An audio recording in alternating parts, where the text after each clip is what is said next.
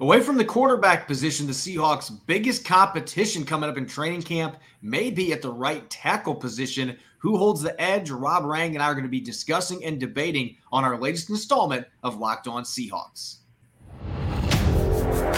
You are Locked On Seahawks, your daily Seattle Seahawks podcast. Part of the Locked On Podcast Network. Your team every day.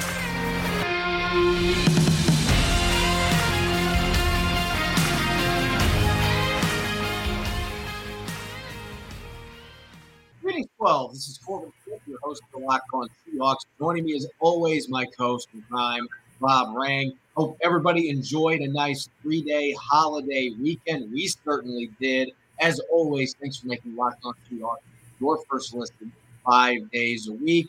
Heading into the second week of organized team activities, Bob and I are going to be breaking down the upcoming competition at right tackle. Who has the edge, Jake Curhan or rookie Abraham Lucas?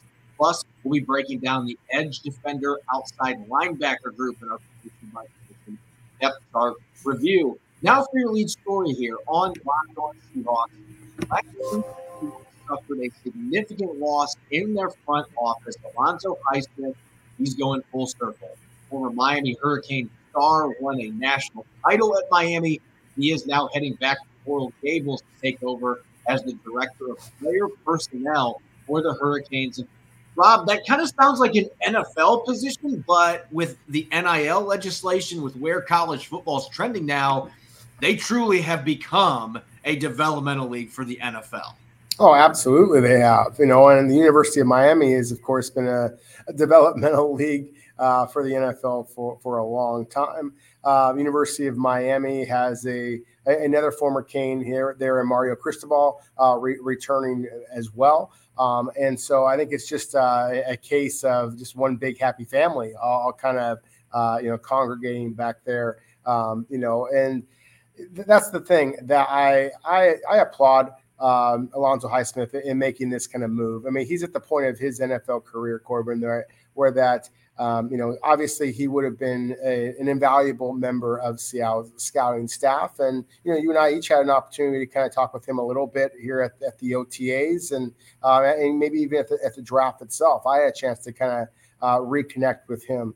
Um, and I'm just excited for him. Um, the fact that he is going back to Miami, that he is does have this opportunity to um, not only to evaluate players, and perhaps be a, a, critical kind of conduit for NFL teams and when they want to evaluate the players that are coming out of uh, Miami's program. But he also gets a chance to, to be able to be the personable guy that, that Zoe is. Um, and his ability to kind of work with people, as you mentioned, with the, the NIL regulations and things like that. I think that it does take a little bit more of a professional mindset, but also a personal mindset um, to be able to kind of reach today's youth. And that's something I think that Alonzo Highsmith is going to have a great deal of success uh, with with the University of Miami. And at the same time, Seattle is also going to be able to have a you know kind of a guy there in in the headquarters of one of the most prominent programs in all of college football. And, and Seattle's going to have a guy that's going to be able to tell them the inner workings of what's going on there, um, and perhaps might be able to give uh, Seattle a little bit more of a um, peek behind the curtain than some of the other programs um, throughout the NFL will be able to get. This really is a win-win for the university and for Alonzo Highsmith because, as I mentioned, he starred there, so he's going full circle, going back to his alma mater. He gets the chance. I mean, he was on the team in the early '80s that really put Miami on the map and set the tone for them to be so dominant throughout the '80s, '90s, early 2000s, and this program's kind of fallen on hard times, at least by their standard. They've still had some pretty decent teams over the last decade, but they have not competed for a national title since 2002. That is an eternity at a school like Miami. So now he gets a chance in a different capacity to put an imprint on this program and try to help them get back to competing for national titles. And as you mentioned, both of us had an opportunity to speak with him at rookie minicamp. I talked to him for a few moments there, and you never would have known that Alonzo Highsmith was thinking about making this move. He was so excited about this incoming draft class, some of the undrafted players that Seattle had brought in that was that were on the field during that mini camp, and that's just the way that he is. I mean, like you said, very personable. Uh, but this is a move that I'm sure has been kind of working in, you know, behind the scenes for a while that was getting set up and now finally had the opportunity to accept that opportunity to be with Mario Cristobal and a number of other coaches that are now returning to Miami. They're all hoping to bring the Hurricanes back to being in national relevance, something that they just haven't been for the past few years. As for the Seahawks, as you and I both alluded to, this is a significant departure just from the standpoint that Highsmith was a very valuable member of the Packers front office for a number of years. He was with Cleveland for a short while, and obviously he was put in a bad spot there with some of the other pieces in place. And Cleveland just been a it's been a place where executives have gone to ruin their careers, so to speak. We've seen that with players too. But Highsmith gets the chance to come to Seattle to join forces with John Schneider, and and I certainly think that he was a big part of this draft that they just brought in that everybody seems to be so excited about. He was involved heavily behind the scenes. Some of the players they brought in a year ago when he was hired in that small draft class. So he's already left his imprint, a proven scout, understands the game, understands other other factors being an executive. So with the number of losses Seattle has already had, losing a number of guys to the Carolina Panthers, Scott Fitterer, Morgan, losing Ed Dodds to the Colts a few years ago. I mean, they've lost a number of key pieces in this front office. So this is just another one that they were not able to hang on to going into the 2022 season. And so that's just going to leave a void. That's the big issue for the Seahawks here. But you can't fault Alonzo Highsmith for making this move at this stage of his career, going back to his alma mater. And I wish him the very best with the Hurricanes. No, I, I, certainly do as well. And, you know, again, I think one of the things that we got to kind of reiterate here is just what a classy person Alonzo Highsmith is. You know, quick story uh, one of the very first games, uh, All Star games, I had an opportunity to to scout myself. I actually took my then wife uh, to, uh, to, to Maui um, and, and to the Hula Bowl and had an opportunity to have dinner with Alonzo Highsmith and a young Jason Licht, now, now of course, the general manager, of Tampa Bay Buccaneers, Scot McCloughan, a couple of other folks and, and Zoe shows up with uh, the flower leis uh, for all of the ladies there, and uh, and we just had a, an awesome dinner and just really kind of showed uh, just what a classy guy that, that he was. So personally and professionally, I am wishing Alonzo Highsmith uh, a wonderful time at Miami, and uh, I'll consider myself a little bit of a as a, of a closet Canes fan moving forward.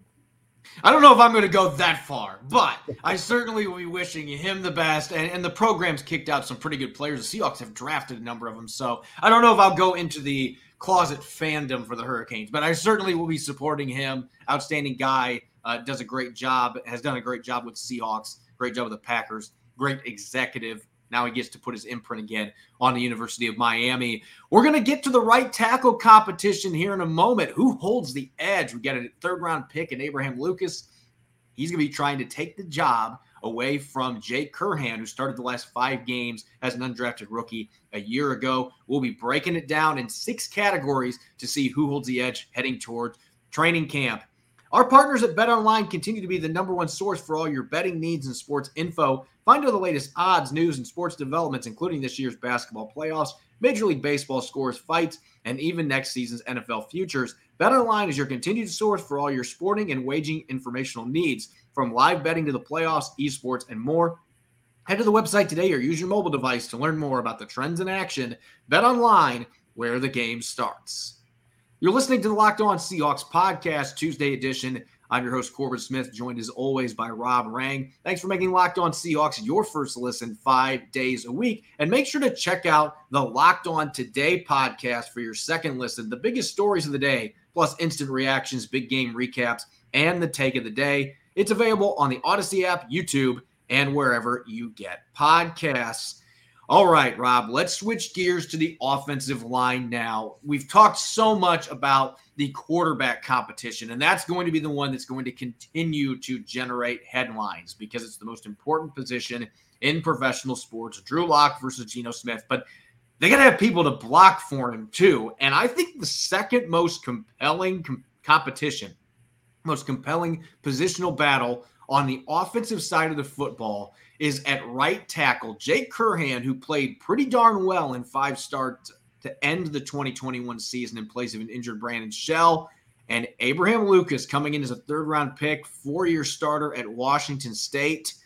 You've got the rising young rookie going up against a player in Curhan who exceeded all expectations last season as an undrafted free agent signing and has positioned himself to maybe be a starter down the road. And so I think that this is truly a 50 50 battle when we're looking at these two guys competing for that spot. And Curhan, right now, at least in OTAs, has been getting the first team reps. Yeah, I think it's interesting that you you made the parallel to the quarterback competition. Um, you know, and, and obviously Geno Smith because he is the incumbent and he has experience in Seattle's uh, scheme. That's the exact same reason why I believe that Jake Curhan right now it has been the starter at right tackle for Seattle, at least on paper and the OTA practices that, that you and I got to uh, attend. Uh, you know, or at least the conversations that we've had. Obviously, it was the rookies who were participating at that spot. Um, but what we anticipate, I do think that Jake Curhan is the leader in the clubhouse, so to speak, right now but that there are so many things that are exciting about the rookie um, and Abe Lucas that I think that suggests that he is going to eventually wind up becoming Seattle starting right tackle. And if you look at these different categories that we have set up, those of you who are watching on YouTube can see the categories. Those of you who are not watching, I'll just say that those six really quickly, and we'll just kind of go through and characterize who we think is going to be the winner for each of these categories. Um, the, the, the six are pass protection blitz or stunt pickup, zone run blocking, gap run blocking, second level blocking, and then just athleticism.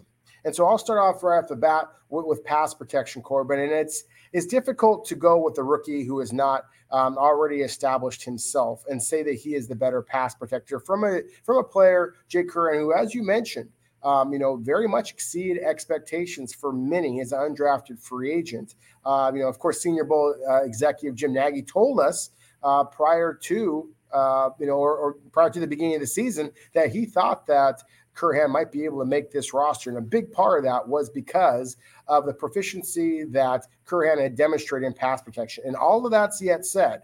I really think that Abraham Lucas, just his size, his length, his athletic ability, the fact he's a four-year starter at right tackle uh, for Washington State his entire career in a pass-happy offense. I do think right now he is the better pass protector between he and Jay Curhan. Yeah, I don't think that this is really that close when you consider now. We don't know what Lucas is going to do in the NFL. He has no NFL snaps. That's the advantage that Curhan has as he started those five games and played some snaps at guard in a couple of other games.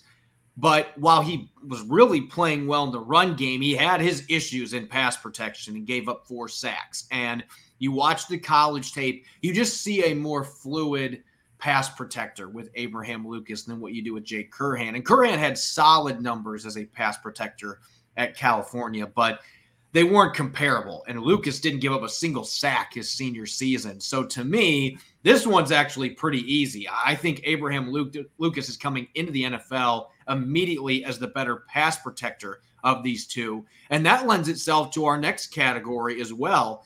When we're talking about blitz pickup, that's going hand in hand with your pass protection stuff. I think that Abraham Lucas has the edge here as well, though I don't think this is necessarily a case where one is bad at it and the other one is not. I think you could say that with pass protection too. Both these guys are solid pass protectors. I just think Abraham Lucas is a better player in terms of overall pass protection, and I think he is a better player with blitz and stunt pickup. I actually am projecting a little bit here too, which we have to do when we're talking about a player that hasn't played in the NFL snaps. But this is a guy that, with his athleticism, his mirroring ability, I just think against NFL rushers that are doing twists and stunts, that he is going to be better set up to be successful in the long run than what Jake Curhan is. And so this one would be a narrow victory for me because I think Curhan is is sneakily good against uh, blitz pickups and stunts. But I think that Abraham Lucas in the long run has the edge in this category as well. Yeah, I, I like the way that you explained that. You know, I, I agree with you. I think that uh, that Lucas has the long range ability to be better in blitz and stunt pickup sees. Uh, I don't want to get too far ahead of ourselves, but he's a better athlete. He's a longer guy. He's a bigger guy.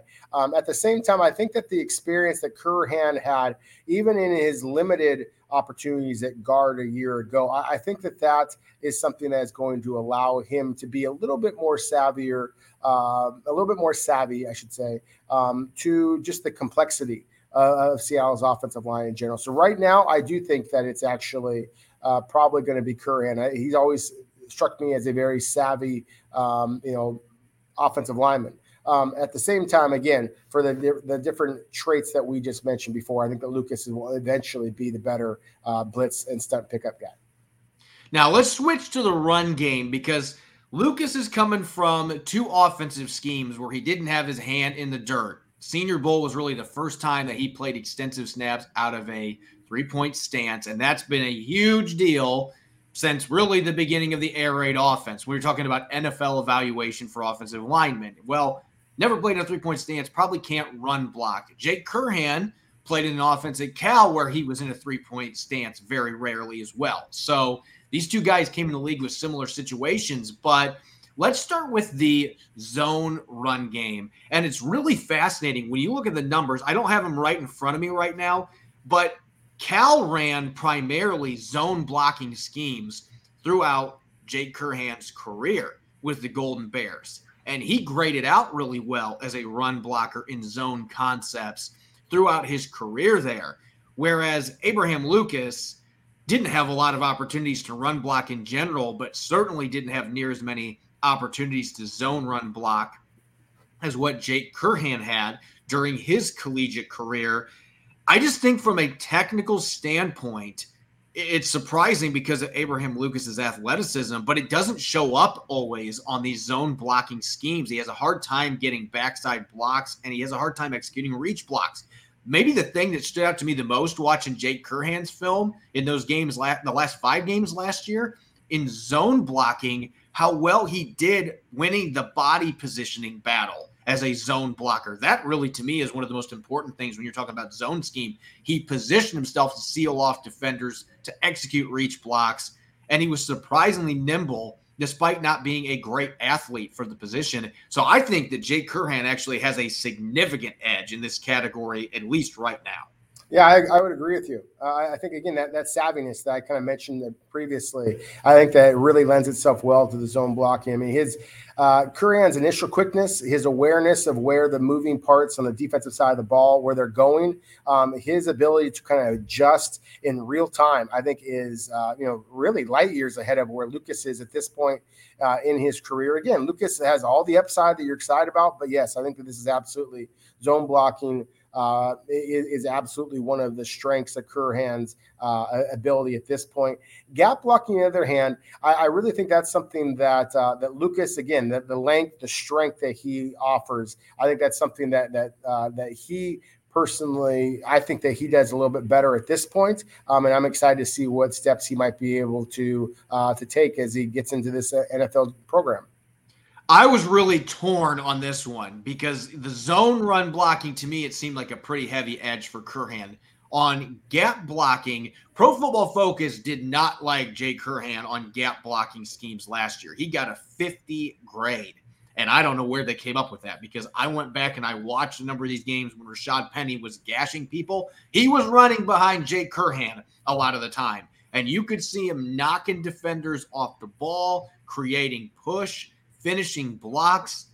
I haven't consistently seen the finish aspect from Abraham Lucas to this point. If we're projecting here, I'm probably picking Lucas a couple years down the road is going to be the better gap blocker. But right now, I, I, think this is again a case where Jake Curhan is just a more refined player in this regard. He finishes blocks off. He's able to sustain his blocks better than what Abraham Lucas is. So this one was a toss up for me 50 50. If I had to make a pick right now, though, I think I got to go with Curhan with a very slight edge, but this one could go either way.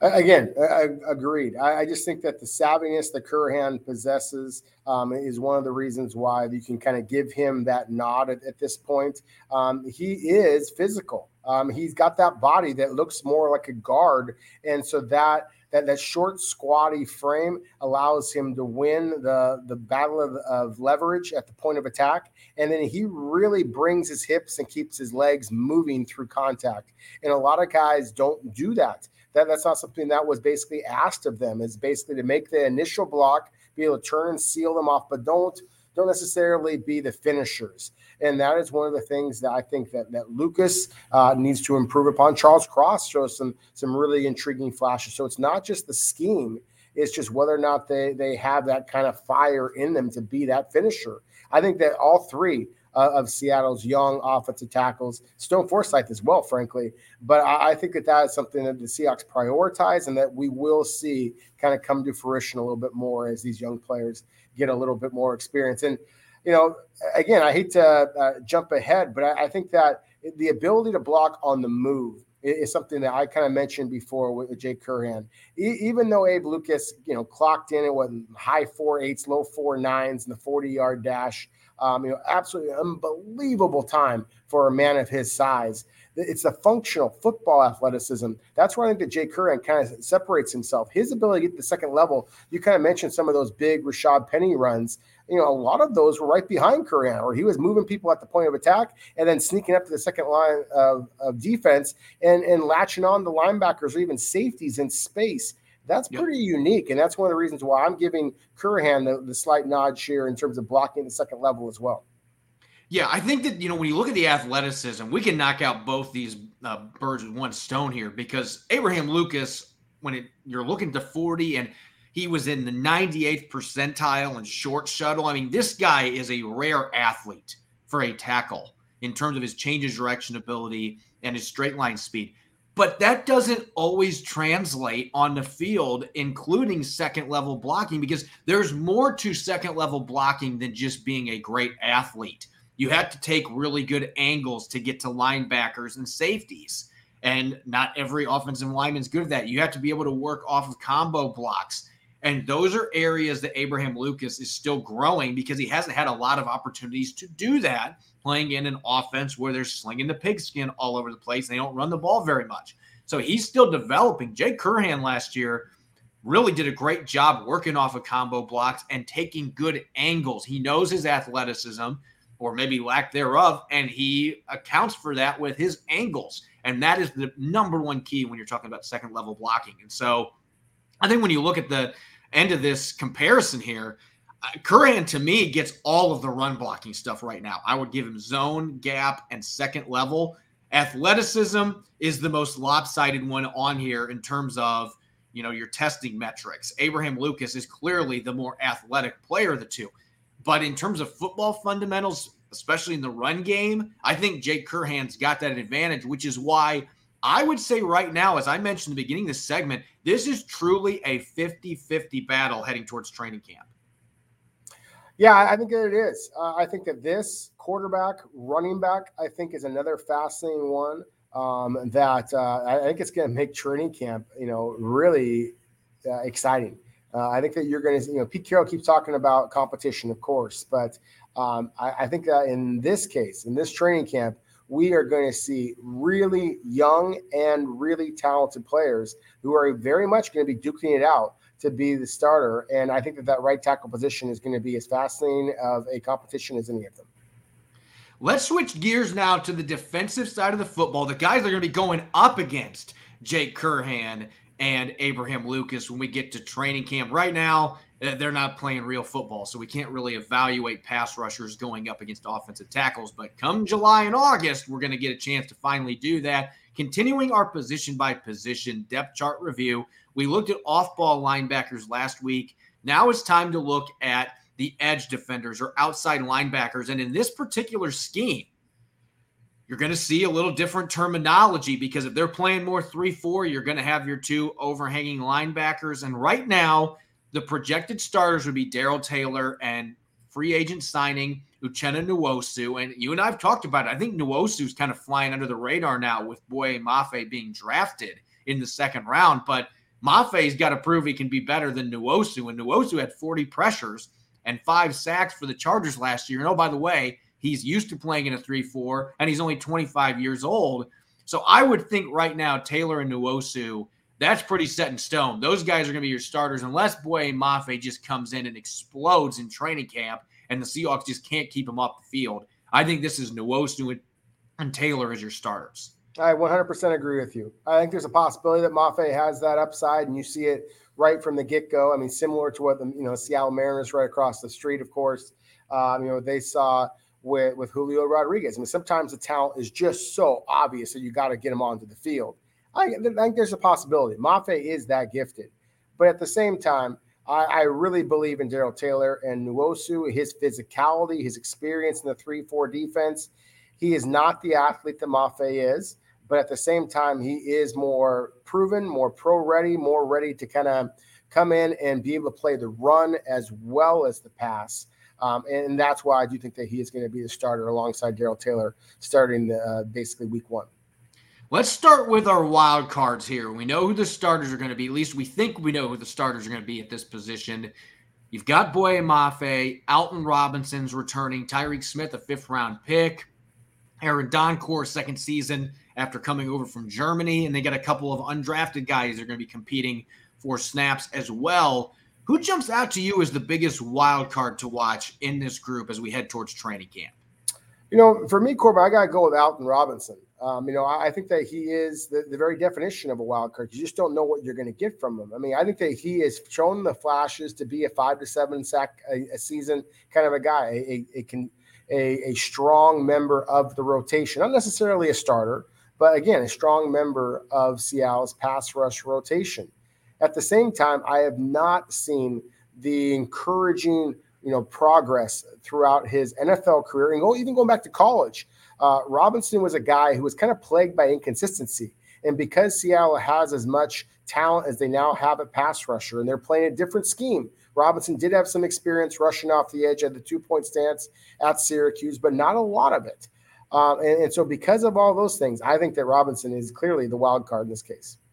I got to go with the second round pick, Boye Mafe. I mean, is there a bigger wild card? As I mentioned, I mean, if this kid builds off what he did at the Senior Bowl, I mean, Uchenna Nwosu signed with Seattle thinking, you know what? This is a perfect system for me. 3 4 defense. I'm 25 years old, just coming into my own.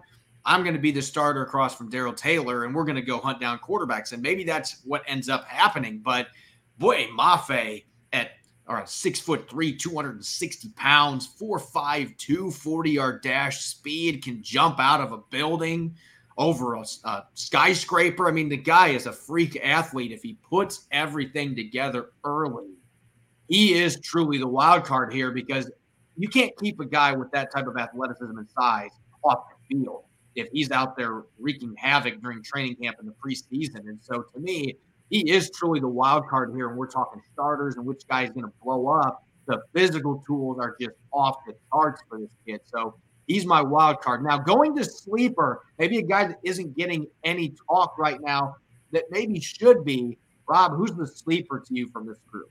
Well, he's not so much a sleeper because I was, you know, talking about him so much a year ago, Corbin, but I am still fascinated by Aaron Donkor. I mean, talking about a guy who has incredible athletic ability. Now, this is a shorter package. We're talking about a guy who's basically 6'1, 250 pounds, rather than 6'3, 260, as you mentioned before with Mafe. But in terms of the 40 yard dash times, the vertical, the, the, the, the shuttle drills, we're talking about a similar athlete. And so to me, he is the sleeper. I wouldn't call him a wild card because I'm not expecting there to be any kind of realistic possibility that he's going to get you seven or eight sacks or anything like that. But I do think that he is a guy that can actually wind up carving out a spot on this roster. Um, and not a lot of people, Seahawk fans across the world, um, necessarily are very familiar with Donkor. I'm going to go with a real deep sleeper here. Alec Changum, who played at the University of Colorado last year, was on the practice squad on and off for the Seahawks, got cut a couple of times.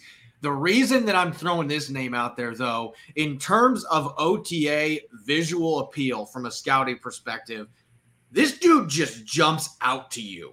I mean, he's standing next to Darrell Taylor and Boye Mafe, and you're just kind of like, who is that guy? Like, in terms of physique and athleticism, he just looks like he belongs with those other couple guys, which you just don't see undrafted players that have bodies like that or athletic traits like he does. And so he is a very deep sleeper. I don't know what to expect from him going into training camp. He could be a guy that gets cut a week in like he was last year, but I also see a guy that's oozing with traits that intrigue and 3 4 defense might give him a better chance to make this team than a 4 3 because I think he's better suited for that hybrid outside linebacker role. So Changum is a name that I would keep a very close eye on as a deep sleeper. I'm not projecting he's going to make the team, but certainly could be a guy that gets maybe a sack or two in preseason games and makes the coaching staff take a little bit of notice here. And last but not least, the main bubble player. Who is the guy going into this process that truly is on the bubble in your mind? Well, you, you just mentioned one of them in Changum. Um, you know, he is a guy that I am also very excited about. I mean, I thought it was fascinating at the OTAs that Changum was the player um, that that Clint Hurtt and the other defensive coaches were going to to initially kind of lead the the edge rushers through the drills, and that kind of speaks to the, the fact that the Changum has incredibly quick hands and coordinates his hands and his feet very well, makes him look pretty darn smooth going through those drills. But it also speaks to his familiarity. Of course, he was, as you mentioned, with Seattle a year ago. So he is going to be able to help Seattle's rookies um, and other young players be able to make that that transition. So to me, Changum is one of those guys who's very much on the edge. I, I've got kind of a, you know, we talked about this before with Miami being a kind of a closet Canes fan. I, am a I'm a Changum fan as well. I just see a great deal of physical upside uh, with him. I just wonder if Seattle's roster is not already too full at the edge rusher position with guys who were drafted earlier or brought in as free agents. That's why I think the Changum is right on the edge uh, of making this roster. And I'm going to say Alton Robinson for this one. I'm not afraid to admit it. I, I, I think he makes the team but I think that he is not guaranteed to be on this roster with Tyreke Smith coming in. And the big reason why I have questions can he play that 3 4 outside linebacker? Is he going to have the versatility to drop back in coverage when you ask him to do so? Is he going to have the burst off the edge to play out wide like that and get after quarterbacks? I believe he can do that. I just have questions about his ability in coverage. And so he is going to be somebody I'm going to be watching with this scheme change to see where he fits in, not being able to play traditional defensive end position anymore. That by itself, to me, with the two draft picks in the position, adding Nwosu and free agency, maybe puts him on notice just a little bit. As always, thanks for making Locked On Seahawks your first listen five days a week. You can follow me on Twitter at Corbin Smith NFL. You can follow Rob at Rob Rang. Make sure to check out Locked On Seahawks on Apple Podcasts, Google Podcasts, Spotify, and streaming five days a week on YouTube. Coming up on tomorrow's show, we're going to be recapping the latest Seahawks Open OTA, what went down at the VMAC, and much more. You won't want to miss it. Enjoy the rest of your Tuesday. Go Hawks.